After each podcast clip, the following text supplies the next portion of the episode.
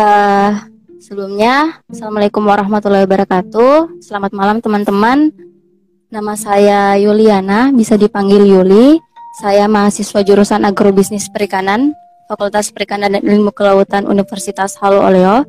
Uh, saat ini saya sudah semester 7 dan uh, saya juga uh, merupakan ketua himpunan mahasiswa jurusan Agrobisnis Perikanan. Itu saja. Tahu betul gitu ya ke dalam-dalamnya gitu ya gimana Insya Allah. Dan berarti sebentar lagi lulus ya, amin ya. Insya Allah, amin. Insya Allah tahun depan. Oke nih kak, langsung aja nih ya. Aku mau nanya nih kak, uh, secara garis besar gitu ya, jurusan agrobisnis perikanan itu seperti apa sih kak? Gitu boleh digambarkan kak? Oh iya, jadi uh, jurusan agrobisnis perikanan itu kalau di beberapa universitas namanya sosial ekonomi perikanan. Nah, jurusan agrobisnis perikanan itu dia membahas dan mempelajari mengenai kehidupan sosial masyarakat perikanan, baik itu nelayan, pengolahan perikanan, uh, mungkin yang penangkapan, dan juga uh, mempelajari tentang ekonominya, ekonomi perikanan di Indonesia maupun di luar, potensi-potensi perikanan yang bisa dimanfaatkan untuk di uh, dieksplor sebanyak mungkin. Seperti itu sih, kurang lebih.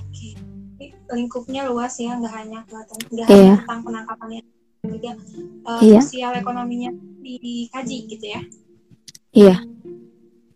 Oke, mungkin Kak boleh dikasih gambaran lagi nih Kak tentang mata kuliahnya tuh ada apa aja gitu atau enggak mata kuliah yang paling berkesan atau bahkan yang paling sulit gitu ya di jurusan itu apa? Ya, jadi kalau di jurusan agrobisnis perikanan Universitas Halo Oleo itu dia ada empat pembagian mata kuliahnya itu ada empat. Ada mata kuliah wajib program studi, ada mata kuliah wajib universitas, dan uh, ada mata kuliah wajib fakultas serta mata kuliah pilihan. Nah, kalau mata kuliah wajib universitas itu seperti biasa ya Pancasila, bahasa Inggris, bahasa Indonesia, kewirausahaan Nah, kalau untuk mata kuliah wajib uh, untuk jurusan khusus jurusan agrobisnis perikanan itu seperti ekonomi sumber daya perikanan, manajemen bisnis, komunikasi bisnis. Nah, kalau untuk uh, mata kuliah pilihan itu seperti bisnis mina wisata, ekonomi syariah, manajemen finansial, segitu sih. Nah, kalau untuk mata kuliah yang paling berkesan di sayanya nih ya, kalau paling berkesan di sayanya ya uh, mata kuliah uh, hukum bisnis perikanan sih. Itu hmm. paling berkesan. Dosennya ngetop banget cara nyampeinnya. Iya Halo Intipers, sebelum lanjut mendengarkan podcast ini, kami dari intipkuliah.com punya info menarik untuk kalian siswa SMA sederajat. Ayo ikuti tryout online persiapan masuk perguruan tinggi secara berkala bareng Intip Kuliah. Selain itu, bagi kalian yang masih bingung pilih jurusan kuliah, bisa ikut psikotes dan konsultasi jurusan secara online bareng psikolog atau konselor di Intip Kuliah. Nah, untuk informasi lebih lanjut, kalian bisa chat WhatsApp kami di 0821 2222 0486 atau kunjungi website intipkuliah.com. Selamat mendengarkan kembali Intipers. Kalau di biasanya di kalau di saintek itu banyak praktikumnya ya. Kalau di jurusan ini seperti apa? Kalau untuk praktikum di jurusan agrobisnis perikanan itu bisa dimulai dari semester 1 sih. Semester 1 untuk tahun ini dia uh, untuk mata kuliah ikiologi itu sudah praktikum. Tapi kalau di tahunnya kami, angkatan 2017, itu kami mulai praktikumnya semester 3. Sedangkan uh, mereka semester awal sudah dapat yang berat-berat nih. Ikhtiologi itu termasuk mata kuliah yang berat kalau menurut hmm. saya karena uh, banyak sekali uh, hmm. Banyak sekali pelajaran di situ dan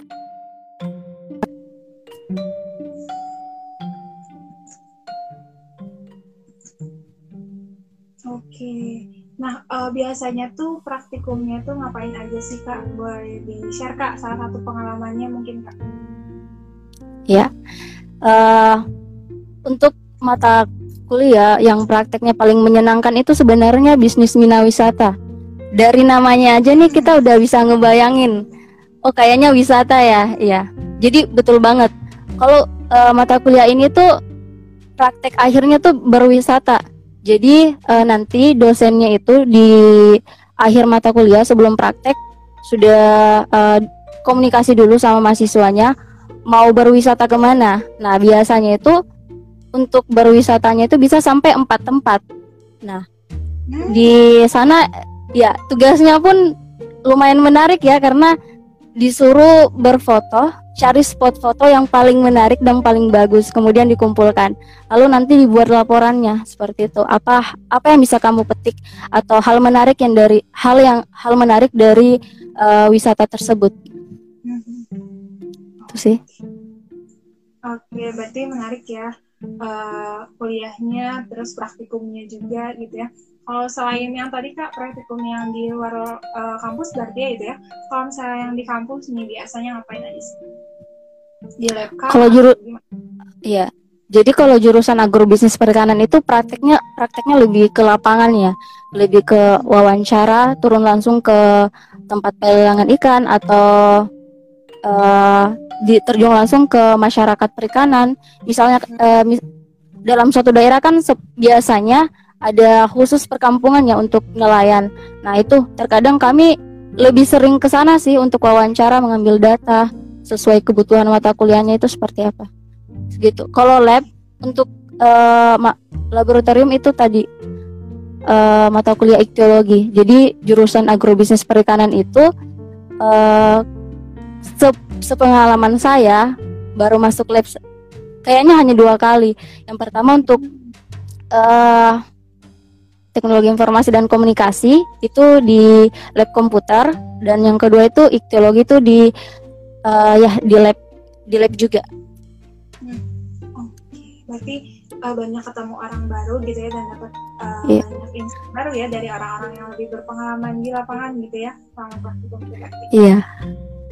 Oke, nah kalau tulis tugasnya nih seperti apa nih biasanya bentuknya? Laporan praktikum kah atau misalnya gimana? Iya, jadi kalau tugas-tugasnya ya lebih ke laporan sih, terus lebih ke menganalisis, mungkin menganalisis peluang-peluang uh, sumber daya perikanan, misalnya, uh, misalnya di suatu daerah sumber daya yang paling mencolok apa nih? Kalau misalnya ikan tuna, uh, ya terus ikan tunanya ini kalau misalnya dijadikan bisnis, uh, cocoknya jadi apa? Apakah dijual mentah langsung ataukah diolah lagi? Ya, seperti itu sih lebih ke menggali potensi-potensi.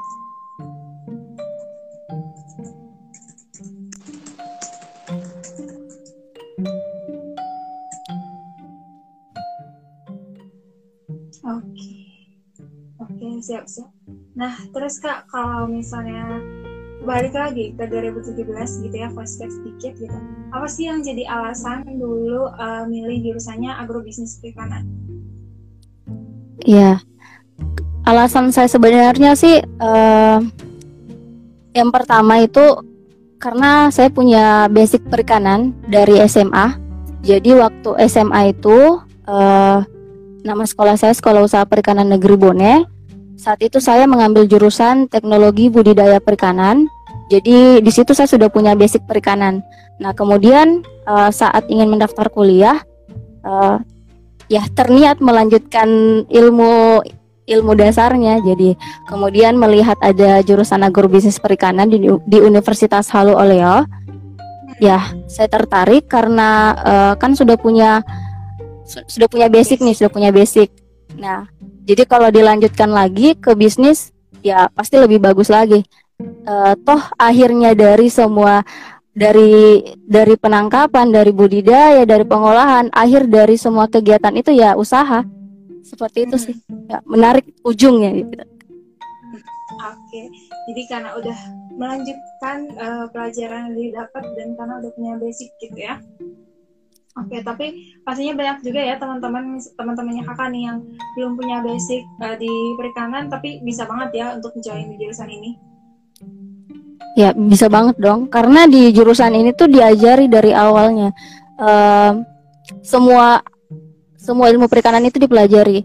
Ada uh, dasar-dasar aquacultur atau budidaya, uh, dasar-dasar pengolahan, dasar-dasar penangkapan itu semua dipelajari dari dasar. Nah, setelah itu di awal-awal semester, setelah dipelajari setelah dipelajari, maka semester selanjutnya itu lebih uh, mata kuliahnya lebih menjurus lagi, lebih mendalam lagi, gitu. Hmm. Nah, uh, boleh dijelasin nggak kak tentang konsentrasi atau peminatan gitu ya di agrobisnis perikanan Universitas Halu ini ada apa aja sih kak? Kalau di jurusan agrobisnis perikanan sih eh, nggak uh, ada peminatan ya. Uh, pokoknya langsung jurusan agrobisnis gitu. Nggak okay, ada. kalau misalnya mata kuliah pilihannya barangkali kak boleh jelaskan mata kuliah pilihannya itu ya seperti yang saya jelaskan tadi ya, bisnis minat wisata, manajemen finansial, ekonomi syariah, nah itu. Itu mata kuliahnya bisa diambil uh, dan bisa juga tidak tergantung kalau SKS-nya sudah cukup. Kan ada minimal uh, minimal SKS uh, eh, di mana kalau memang sudah cukup maka mata kuliahnya nggak usah diambil.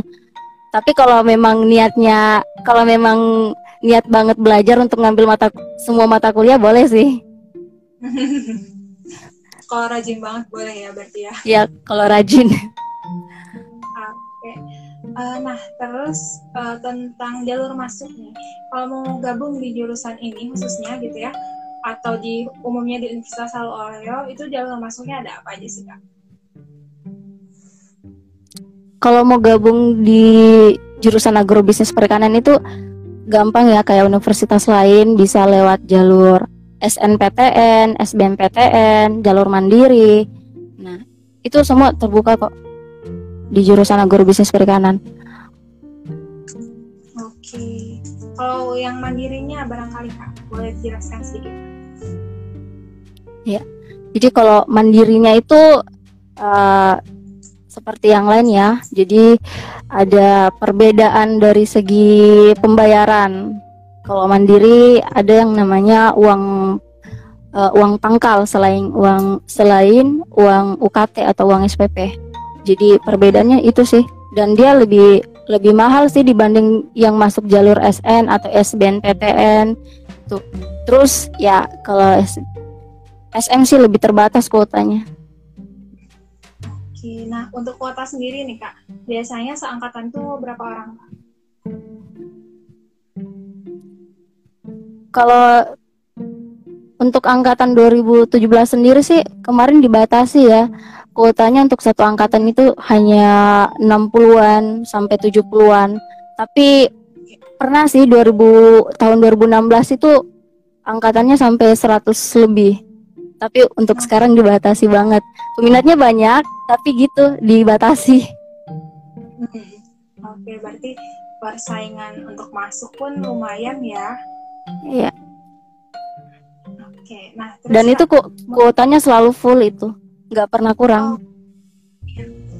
Pasti ya, karena pasti peminatnya banyak juga nih untuk masuk ke agrobisnis perikanan lalu Nah terus kak, uh, kan udah kuliah sama di semester gitu pasti banyak juga pelajaran dan pengalaman yang didapat gitu ya sama kuliah.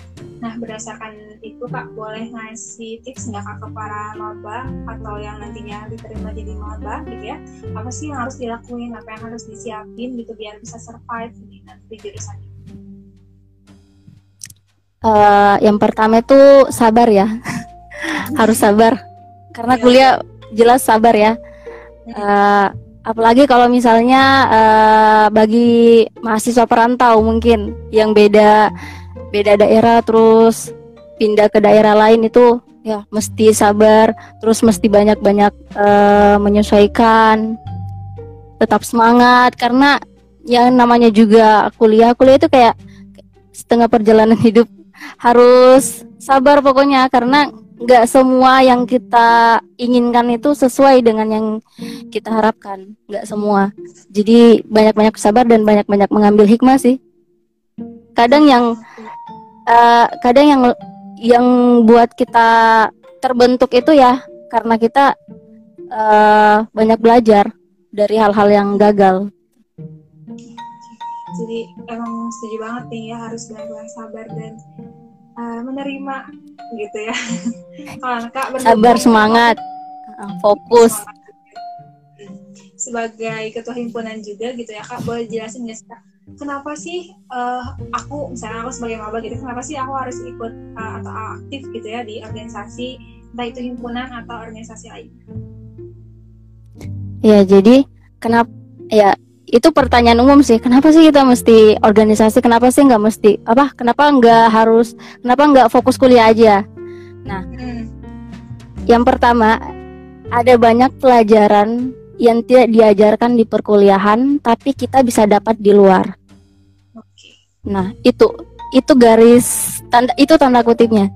Ada banyak pelajaran di perkuliahan yang tidak diajarkan tapi diajarkan di luar. Nah di luar ini termasuk organisasi kepemimpinan itu tidak diajarkan di perkuliahan, tapi diajarkan di organisasi. Nah, di organisasi juga kita bisa bertemu orang-orang baru. Jadi dengan bertemu orang-orang baru kita bisa bisa bertukar pikiran, uh, bisa saling sharing. Nah, itu yang membuat kita bisa berkembang sih. Hmm. Lebih banyak kayak kalau memang sih kalau berorganisasi kayak tantangan gitu ya harus nyesuaiin dengan perkuliahan. Tapi ya gitu namanya uh, kalau mau hidup dan terus tumbuh harus ada rintangannya. Kalau mau hidup di zona di zona nyaman terus ya nggak bertumbuh hanya gitu-gitu aja. Itu sih. Jadi um, kenapa harus ikut organisasi? Karena jadi sebagai wadah untuk berproses gitu ya yang lebih dari yeah. mm -hmm Ya, oh. Nah terus kak, boleh jelasin kak tentang prospek kerja nih sama alum tuh biasanya banyak yang kerja di mana sih kak dari jurusan ini? Target utama dari jurusan agrobisnis perikanan itu mencetak wirausaha ya, terutama di bidang sektor perikanan. Itu target utamanya jurusan agrobisnis perikanan. Namun selain hmm. uh, selain itu uh, alumni dari jurusan agrobisnis perikanan juga bisa bekerja sebagai dosen kalau melanjut S2 sebagai guru SMA mungkin uh, sebagai enumerator sosial ekonomi perikanan sebagai peneliti hmm. gitu sih di banyak ya prospek kerjanya dan mm -hmm. diarahkannya jadi seorang uh, wirausaha entrepreneur. Uh -uh, entrepreneur Oke, nah terus kak uh, ada yang nanya nih, mungkin bisa dijawab ya. Dari Kurnia Smolo kak mau kak, mau nanya mungkin ya kalau jalur apa nih, jalur peneri, penelusuran prestasi atau ja, itu kena uang pangkal apa enggak katanya? Enggak, enggak kena. Hmm. Jalur penelusuran penelusuran prestasi itu kayak SN ya? Iya. Enggak, enggak kena. Cuman yang jalur mandiri aja.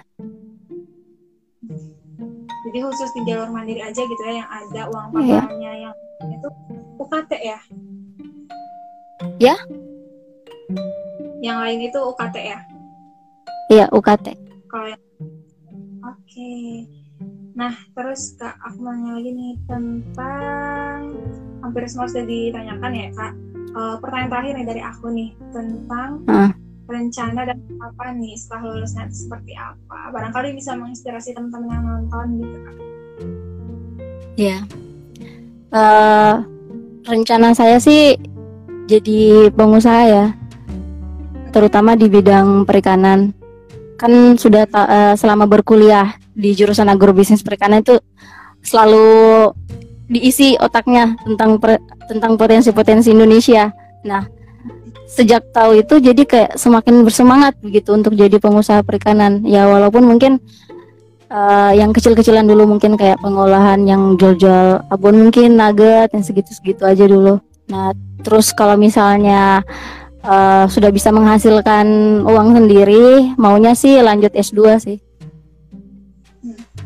oke amin amin. Dan semoga dimudahkan jalannya ya dan lancar gitu ya. Ya amin Oke, uh, sebelum kita menutup bahas kali ini, mungkin ada informasi tambahan dari kakak atau closing statement gitu kak, boleh siapa? Eh ada pertanyaan nih kak, kita dijawab dulu aja kali ya, baru nanti ke closing statement ya. dari Yusril Ihza underscore Fikri bagaimana caranya untuk uh, menjaga semangat agar tidak drop katanya bagaimana cara menjaga semangat agar tidak drop. Kalau versi saya ya versi saya. Yang pertama sih banyak-banyak ingat orang tua. Oke. Ya yang pertama. Yang pertama banyak-banyak ingat orang tua. Mereka eh, ngasih kepercayaan ke kita gitu untuk kuliah. Jadi mau tidak mau harus semangat gitu. Mereka aja semangat nyariin kita eh, nafkah gitu. Uang buat bayar UKT uang praktek dan sebagainya. Lah kita malas-malas mereka masih muda kok lebih apa kayak semangatnya masa kalah gitu sama orang tua. Itu kayak tua sama banyak banyak banyak banyak ingat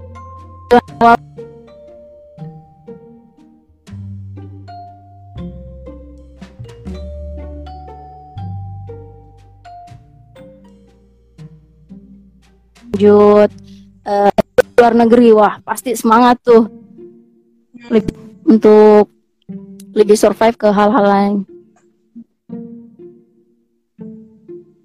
Oke, oke. Jadi bisa jadikan salah satu motivasi juga gitu ya, biar tetap semangat. Oke nih kak, eh, sampai pertanyaan udah. Terus boleh nih kak kalau ada informasi tambahan atau closing statement dari kakak untuk teman-teman buat kasih.